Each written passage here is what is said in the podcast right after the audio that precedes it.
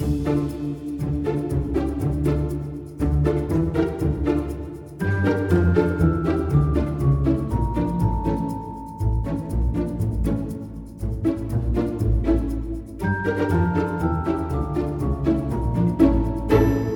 friends. Welcome back to the Field Guide to Body Language podcast. I am Laurel, your host and fellow body language nerd. It is um, Sunday before release Tuesday, and I am honestly only about 30% done with the research and the notes for the Hugh Jackman case study that I wanted to release this week. So I'm going to give myself a little bit more time to work on that and not crunch and stress and do a half assed job on something I deeply care about. All that being said, there have been some things sitting in my brain for for literally years um, that that have been bothering me. So I thought I would just give those to you to think about or be bothered by. Hopefully, not be bothered by. Hopefully, they'll just be things for you to think about. So, a couple of years ago, I went to see Rogue One in the theaters. It's part of the Star Wars uh, universe, saga, epic. I don't know. We'll call it a saga. Let's go with saga. It's part of the Star Wars saga. And yes, of course, the movies made in the 80s were the best. And yes, Harrison Ford shot first. We'll just get that other way up top. In Rogue One, the creators used CGI to bring back General Moff Tarkin, who was originally played by Peter Cushing. And here I have to give credit and huge thanks to my son. Harrison saved me probably two hours of research. All I said to him was, Do you know that guy who they brought back in CGI in one of the new movies? I think he wears a dress. And Harry goes, Yeah, that's General Moff Tarkin, and he is in Rogue One and A New Hope. So thank goodness for him, because typing that into a Google search would have been a hot mess. But as I watched Rogue, Rogue One originally, I couldn't shake the feeling that there was something wrong or just a little bit different with General Tarkin's movement. Um, now, the creators of Rogue One spent a, lot of time and a lot of money making the best CGI reproduction of Peter Cushing possible. Um, they started off with an actor in costume doing a Peter Cushing impression and then o- overlaid I, I don't know the technical term here but like a cgi mask so that they could change his facial features to more closely match cushing's it is a phenomenal achievement truly beautiful artwork but i couldn't shake the feeling that something was a bit off in his movement so i thought well laurel if something's off you have the tools to figure it out so just go figure it out so last night I pulled up Disney Plus in two tabs, Rogue One in the first tab and A New Hope in the second, so I could watch Peter Cushing and his CGI counterpart side by side.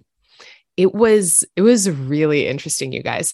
One, the cameras have improved. So you can see more details of all the actors' faces um, than in any of the original movies. And I will admit that throws me off a bit. It's it's a substantial difference in camera tech and it's hard to get beyond just how much more clearly you can see Tarkin's face in the newer movie. But that aside, when I when I looked through the lens of movement analysis, there were two things that struck me. And that should really speak to the talent of the creative team at Lucas Studios because I am trained to look for this stuff and I could talk for hours and hours um, about how movement differs from person to person. And I really only have two notes. The first is that in A New Hope, Peter Cushing does a bit more narrowing, especially of the eyebrows. For those of you taking notes, the action of narrowing lives in the space, I'm sorry, shape category. It can happen anywhere in the body where adducting muscles are present, where muscles that like pull the outside of the body in towards the midline, anywhere those kind of muscles are present, that's where a narrowing action can happen. Sometimes it's big, sometimes it's barely noticeable. Um, but it tends to be um, Mo- we, we see it most frequently, I guess I should say, in the eyebrows or in the shoulder girdle. In the shoulder girdle, it has more of an insecure or empathetic vibe because it's it it mechanically it kind of has to be coupled with a little bit of a retreating of the chest. But in the eyebrows it tends to be a little bit more direct and it can convey focus or criticism um, and other things as well. But those are the two main ones that are coming to the forefront here. The general tarkin character primarily narrows with his eyebrows but he maintains the broad shoulders and stiff upright spine of military posture. So that paired with the acceleration and increasing pressure in his voice convey a sharp criticism. The CGI character did indeed narrow. He did all of the things I just listed, but the narrowing happened with less frequency and duration. And that made just ever so slight a difference in the in the overall character. Second, you can see by the way the CGI Cushing moves, his body connections are utilized differently. Um, let me see if I can explain this without deep diving into body. Human bodies are connected in such a way that movement in one part of the body affects the rest of the body.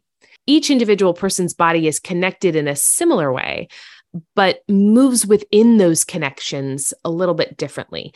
And and that's because we all have a different history, a different movement story, we'll say in one sample from Rogue One, the CGI Cushing uh, turns his head to talk to another character, and the movement is like just a bit disjointed, um, or or at least we'll say more disjointed than Cushing, the original, actually moves.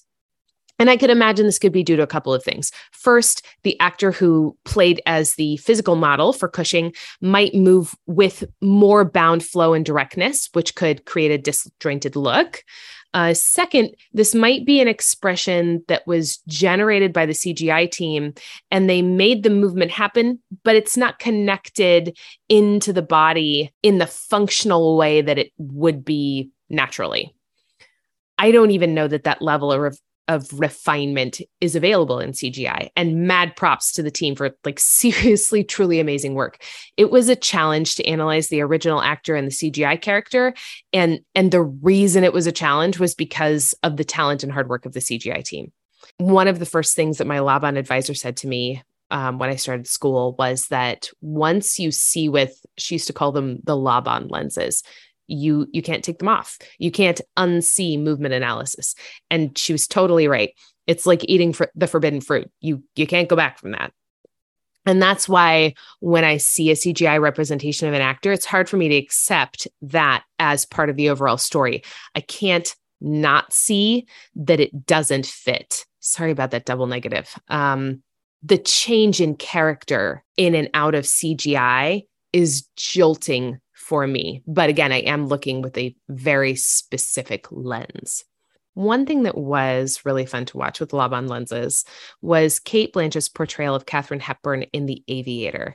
It's a small role, and I remember really looking forward to seeing the movie. I actually think it was the only reason I watched that movie because I love Cate Blanchett and I love Katharine Hepburn, but they both look very different. They have very different face shapes. So I was really curious how they were going to pull it off. And at the time, I was really interested in stage makeup techniques. So I thought they just might use some wicked stage makeup to bridge the gap, but they didn't. Um, there was a book that I just flipped through at the time called, what was it called? Making Faces. And there might be more than one. It might be Making Faces one and Making Faces two. Um, but it just shows the progression of makeup um, in turning one actor's face into another actor's face. I will try and link it in the show notes for you. It's a really interesting visual journey, but I thought they would do something like that, but they didn't. Um, what Cate Blanchett did was a caricature of ha- Katharine Hepburn, and that how do I say it? Uh, like it just it sat well with my soul, and I think it sat so well because you could see that it wasn't actually Katharine Hepburn, but Cate Blanchett did a phenomenal job of embodying her taking Hepburn's movements and mannerisms and just letting them live in her body so that it wasn't even attempting to be an exact representation of Hepburn. And that allowed both actresses to live in the same space. They were both honored in that portrayal. And I love the way it just brought Hepburn back to life the movie The Aviator was super depressing. If you decide to go watch it, very depressing. Um, but the bit with Blanchett uh, was just mm, 10 out of 10 amazing. Oh, you guys, it felt really good to get that off my chest. I've literally been holding on to that for a while. Um, I have no idea how long ago Rogue One and The Aviator came out, but those moments, well, um, no one appreciates me geeking out about movement analysis like you all do. So thank you. While we are talking about this, though, um, I'd love to just touch on video games a little bit. My household consumes a lot of video games. And last night, while Harrison was sharing his massive Star Wars knowledge with me, I was watching him play a game called Elden Ring. If you've played video games in the past couple of years, you you know that animation has come a long way. The artwork is phenomenal. Um, the visualization is phenomenal. Um, it's just like if you look at where games were in the 90s and where they are now, wow, have they come a long way. But what I found interesting about watching Harrison's character last night is that the animated characters, despite now being created with human movement as the foundation, don't really move true to humans. Game developers use motion capture to create a base for the animation and then programming from there on out to design the movement patterns for the game sequence. Um, but even though it's based on human movement, there's something off. And so I thought to myself, okay, they don't move like humans. I can see they don't move like humans, but why? Why don't they move my, like humans? Or, or well, rather, how do I know they don't move like humans? Anyone can look at a video game character and say, okay, that's animation. But can I articulate the difference between an animated character and a real live human using using movement analysis and all the other things I know about how humans move. So we'll find out. I'll give you my thoughts, and you can DM me on Instagram um, or drop a note in the comments for this episode's post with your thoughts. I am, um, if you want to find me on Instagram, I am at Laurel Foley, L A U R E L F O L E Y. So last night I saw Harrison's character run, fight, jump, and roll. The running translates really well from motion capture to animation.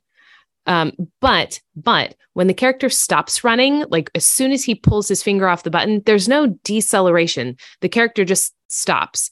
And in real life, there should be at least a little bit of deceleration before the running stops, because otherwise, momentum is just going to throw the body forward into a fall. The jumps look cool. I don't really think I have any notes there. The roll, though, when his character rolls, the physics are just off if a human body goes from a standing position into a roll, that's going to transition almost immediately into a low level movement.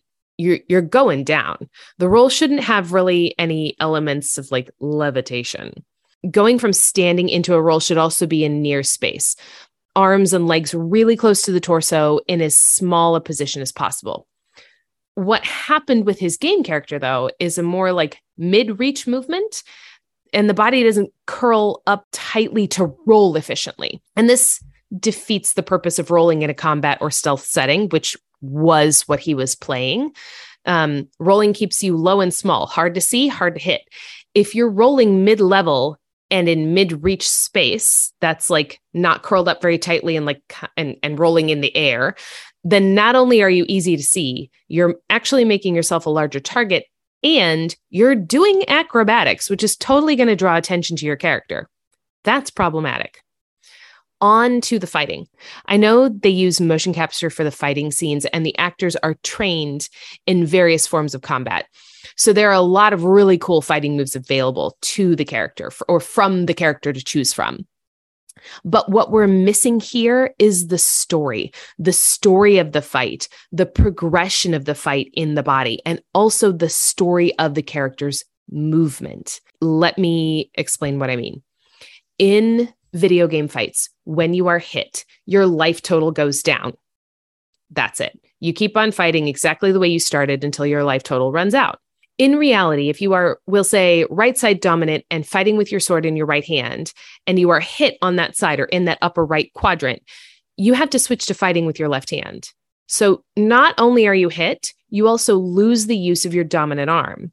And when you continue to fight with your non dominant side, you are getting tired faster because you're injured, but also because you have to exert extra energy because you've lost efficiency that loss of efficiency should be carried over into how accurate your fighting is for the remainder of the encounter. I wonder how much of a hot mess this would be for coders and animators. Probably a very hot, steaming mess, but it sure sounds like a fun project. But let's talk about the story of movement and how it is held in the body.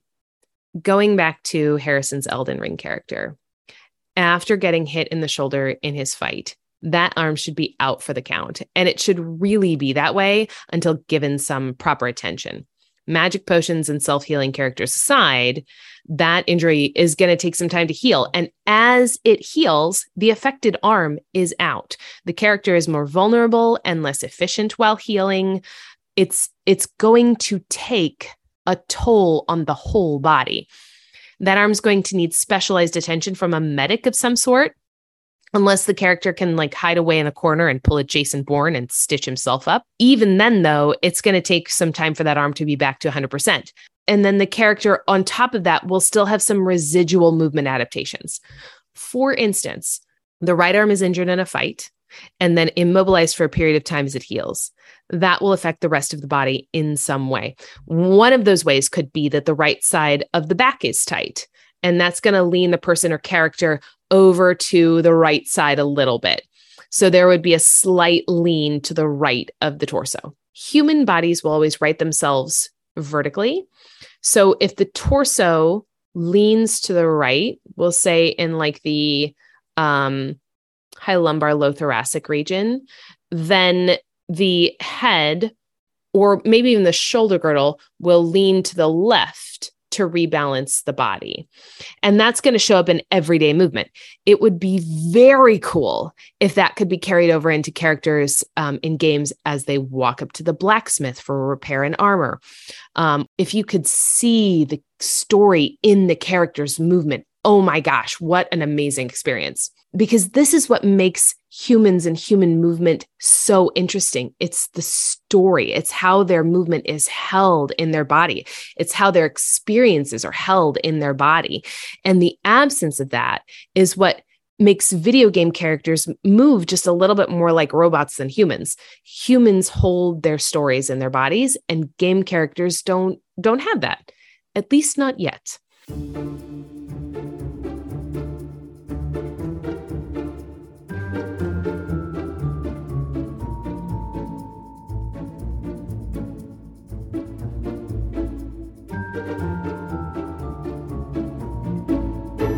That's all for today, my friends. If you are enjoying the show, please take a moment to rate and review. And next episode, we're looking at the movement of Hugh Jackman, which should be excellent fun. I'll see you then.